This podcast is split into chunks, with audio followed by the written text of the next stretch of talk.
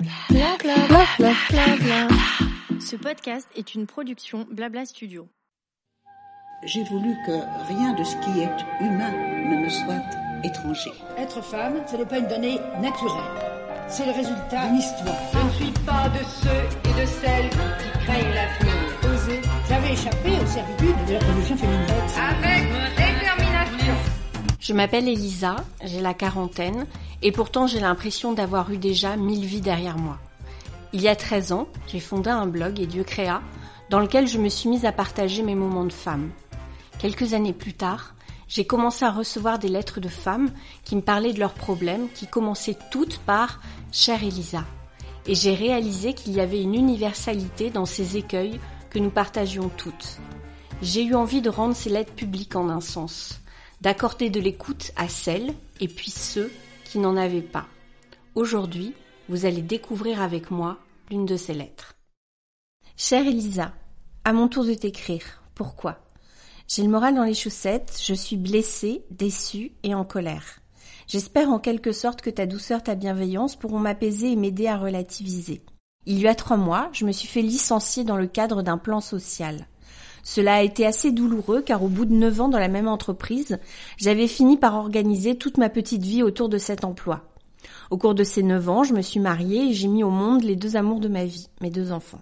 En début d'année, je suis tombée sur l'offre d'emploi de mes rêves. J'ai postulé dans la foulée. Un poste compatible avec ma vie de famille, un poste qui me permettrait de capitaliser toute mon expérience, un poste dans un secteur d'activité qui m'inspire énormément, un poste avec du challenge, des responsabilités et qui fait appel à mon côté créatif. Bref, le job tant espéré.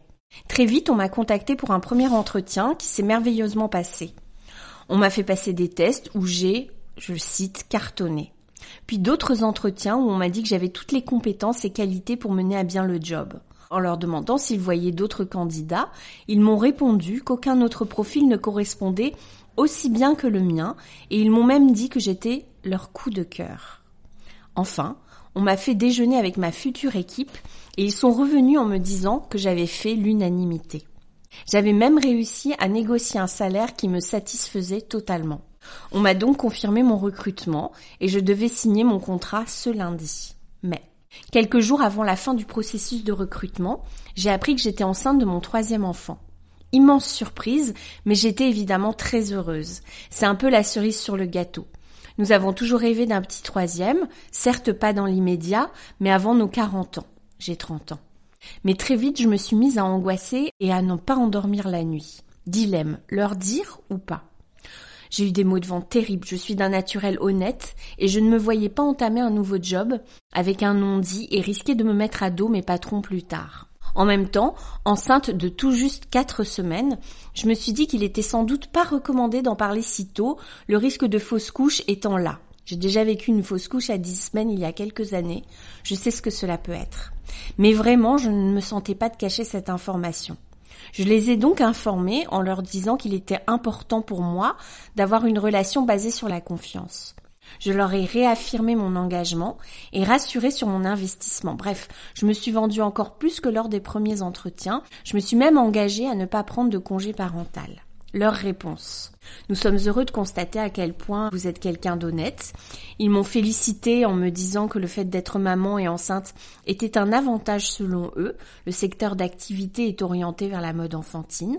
Ils m'ont dit que cela ne changeait absolument rien, mais qu'ils devaient au préalable se renseigner sur leurs devoirs en employant une femme enceinte, mais que nous conservions notre rendez-vous pour signer mon contrat. Et là, patatras. Quelques jours avant, je reçois un mail de trois lignes, très sec, très brutal, qui m'informe que leur choix s'est porté sur un autre candidat avec un meilleur profil. Rien d'autre, rien de plus. Ils concluent en renouvelant leurs félicitations pour l'enfant à naître. Le plus triste dans cette histoire, c'est que suite à des petites pertes de sang, je me suis rendue aux urgences qui n'ont pas entendu de cœur ni identifié de fœtus. Suspicion d'œuf clair à contrôler dans une semaine. Comment te dire? Je me sens triste, triste, triste, idiote, naïve et un peu conne. Je n'ai pas vraiment les mots pour décrire ce que je ressens, j'avais vraiment envie de ce boulot et je ne suis pas prête de retomber sur une opportunité similaire. Et cette grossesse, eh bien, je me suis projetée avec un petit troisième et je suis très inquiète et j'avoue avoir encore plein d'espoir. Enfin, je ressens de l'écœurement vis-à-vis de la société en question. Ils se sont joués de moi, moi qui ai simplement voulu être correcte. Pourquoi ne m'ont-ils pas dit les choses sincèrement de prime abord? Je me suis basée sur leur discours portant sur la parentalité respectée chez eux et tout leur blabla. De plus, j'avais vraiment besoin de ce travail financièrement. Je ne sais pas si tu pourras me répondre, mais le simple fait d'avoir écrit ces quelques mots m'a un peu calmée parce que oui, en fait, je ressens surtout de la colère. Je tiens à m'excuser pour les fautes, j'ai utilisé le clavier de mon téléphone pour t'écrire, et le correcteur me joue souvent des tours. Bien à toi, Laura. Chère Laura, ton message me bouleverse, me trouble et me fait venir les larmes aux yeux. Dans quelle société vivons-nous pour être ainsi traités? J'ignore ce qui me gêne le plus, que l'on ne t'ait pas choisi parce que finalement tu étais enceinte, ou que l'on t'ait menti effrontément en t'assurant que ce n'était pas important. Non, la société actuelle n'est pas bienveillante avec les femmes qui travaillent, qui ont des enfants ou qui partent en congé maternité. Pas plus qu'elle ne l'est avec celles qui reprennent le travail. J'ajouterai que les femmes sont aussi dures que les hommes dans le milieu du travail à ce sujet. On nous catalogue, on nous juge, on nous colle des étiquettes. On est trop ceci, pas assez cela, sans jamais se pencher sur notre ressenti profond.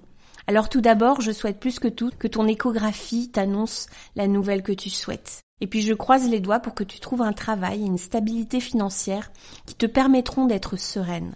J'espère que tu es entourée.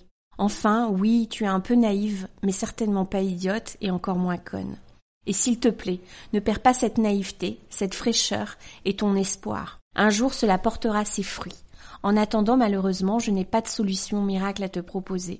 Je me souviens de tous les déboires professionnels que j'ai pu rencontrer pendant la grossesse de Mia. Je me souviens du stress, je me souviens de la fatigue et de la solitude dans laquelle je me suis retrouvée pendant ce long tunnel. Il y a finalement peu de gens pour vous tenir la main sur la distance, pour réaliser à quel point c'est dur, à quel point il est compliqué de se remettre en question, de passer des entretiens, de démarrer un nouveau boulot, tout en gérant un quotidien de très jeune maman. Mais je m'en remets et je sais qu'il y a aussi de très bons employeurs. Je t'envoie toute la force dont tu as besoin en ce moment et je t'embrasse fort. Elisa. Il suffit d'écouter les femmes. Never accept because you are a woman as a reason for doing or not doing anything.